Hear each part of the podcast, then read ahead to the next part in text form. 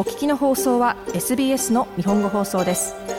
詳しくは エスビーエス 日本語放送のホームページ エスビーエスドットコムドットエーユー スラスジャパニーズへどうぞ。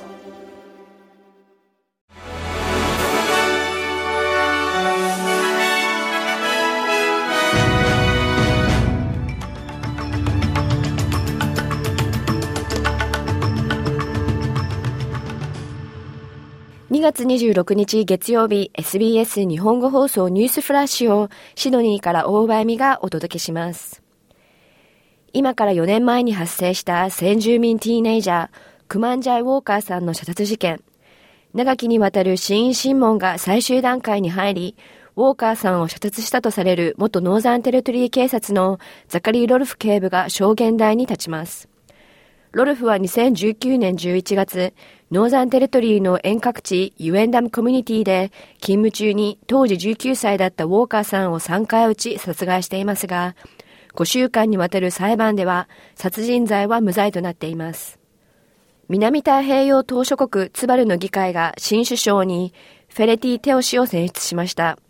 テオ氏が唯一の首相候補で、議員じゅうろくにん全員が支持を表明しました。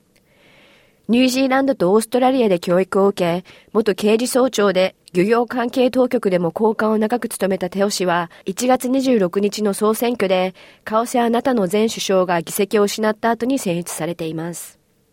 にせんにじゅういちねん、刑務所で意識不明のところを姉に発見され、その後病院で死亡した先住民受刑者をめぐる審問で、ビクトリア州の仮釈放法と刑務所における医療が調査の対象になることが分かりました。ユマジ、ヌンガ、ウォンギ、そしてピッチンジュダ族出身の女性ヘザー・カルガレットは、ビクトリア州レイブンホールの刑務所で意識不明の状態になっているところを妹のサザンに発見され、その後病院で死亡していますが、発見される前日にはオピオイド薬を投与されていたことが分かっています。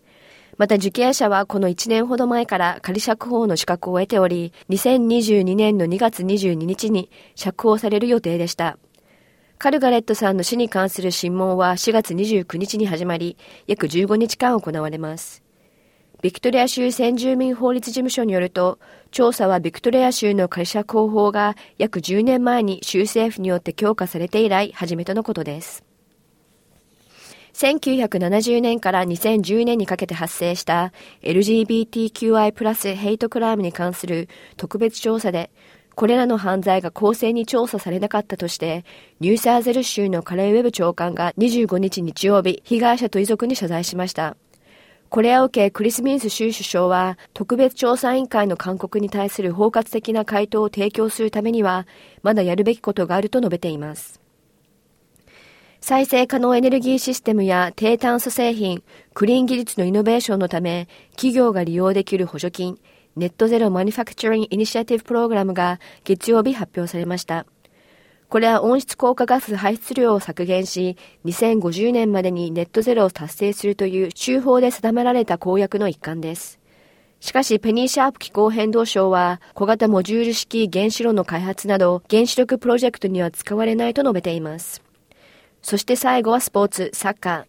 女子サッカーマチルダズがオリンピック予選プレーオフのセカンドレグでウズベキスタンと対戦するためメルボルンに到着しました。土曜日の夜にウズベキスタンのタシケントで行われただいいちレグではさんたいゼロで勝利しており、パリ五輪出場まであと一歩となりました。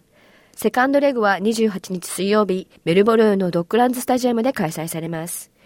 以上、にがつにじゅうろくにちのニュースフラッシュでした。なお、さらに毎日のニュースをお聞きになりたい方は、エスビーエス 日本語放送ポッドキャストをフォローするか、エスビーエスドットコムドットエーユー スラッシュジャパニーズをご覧ください。